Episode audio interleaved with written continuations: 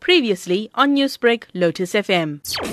Petrol is going to be set for an increase of around 1 Rand 73 a litre, diesel 1 Rand 74 and illuminating paraffin a massive 2 Rand 14 when the price is officially adjusted next Wednesday. So the numbers are telling us that a massive fuel hike is on the cards and um, although it's a huge increase, we're still below the decreases that we've had in the last couple of months. It's not any silver lining, but the, unfortunately the trend is that we are seeing increases on the horizon.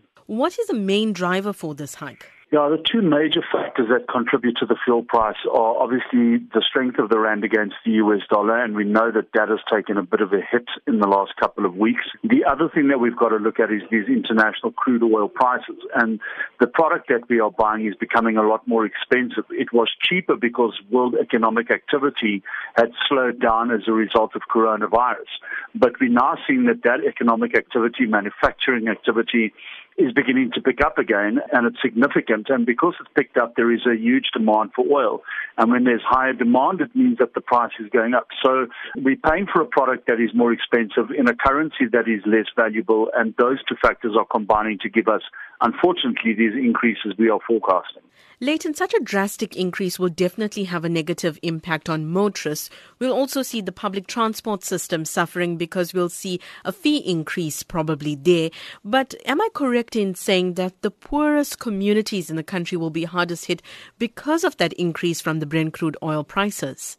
Yeah, I mean, when we talk about fuel increase, we sometimes have this nasty habit of glossing over the paraffin price. And, um, you know, we've seen that paraffin is going up by 2 Rand 14 a litre. It's a huge jump. And unfortunately, the people affected most by that are the poorest of the poor.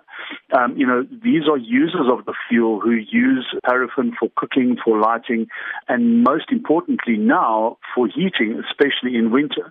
So it's going to affect these people very, very, very very severely, and we are obviously quite concerned about that.